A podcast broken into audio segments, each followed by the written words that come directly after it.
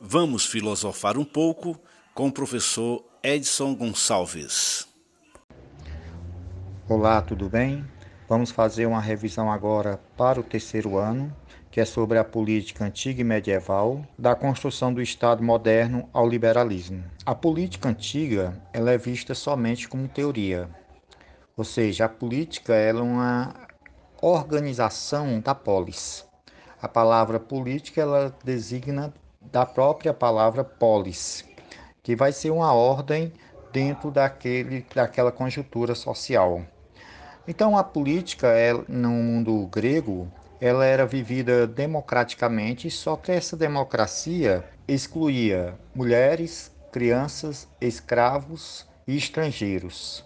E essa exclusão ela começou a dar um sentido quando os sofistas buscaram ensinar o próprio sentido da política, que os sofistas eles buscavam através da retórica ensinar a arte da política, a arte do diálogo, a arte de argumentar. Então, dentro dos sofistas, nós vamos ter aí é,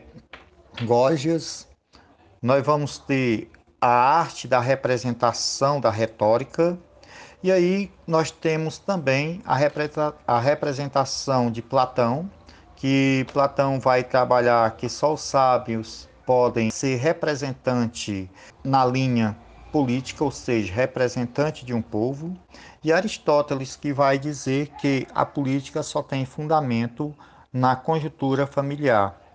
Então, os gregos eles buscavam a política engajado na própria sociedade, chamado democratização. Daí hoje nós temos a, é, a política democrática, que é a participação do povo. A palavra democracia quer dizer demo, povo, cracia, poder, ou seja, poder do povo.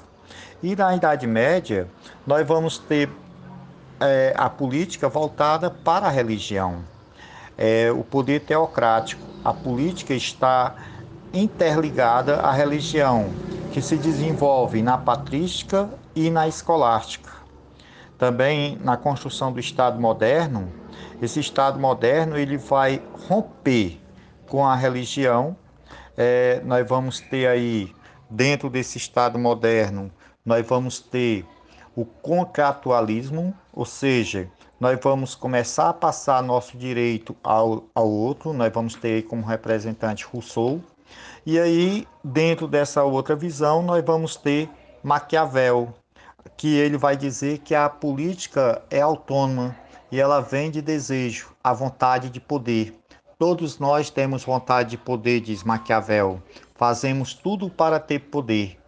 E uma das atribuições que dizem que é dele, que é os fins justificam os meios, que alguns autores dizem que essa frase é mais antiga ainda que Maquiavel, mas ele vai relatar que para é, há duas maneiras de governar, pelo amor e pela dor. Você pode governar por amor e pode governar também pela dor. Maquiavel é o grande representante dessa corrente política, filosófica política, dentro de, voltado para a construção do Estado moderno.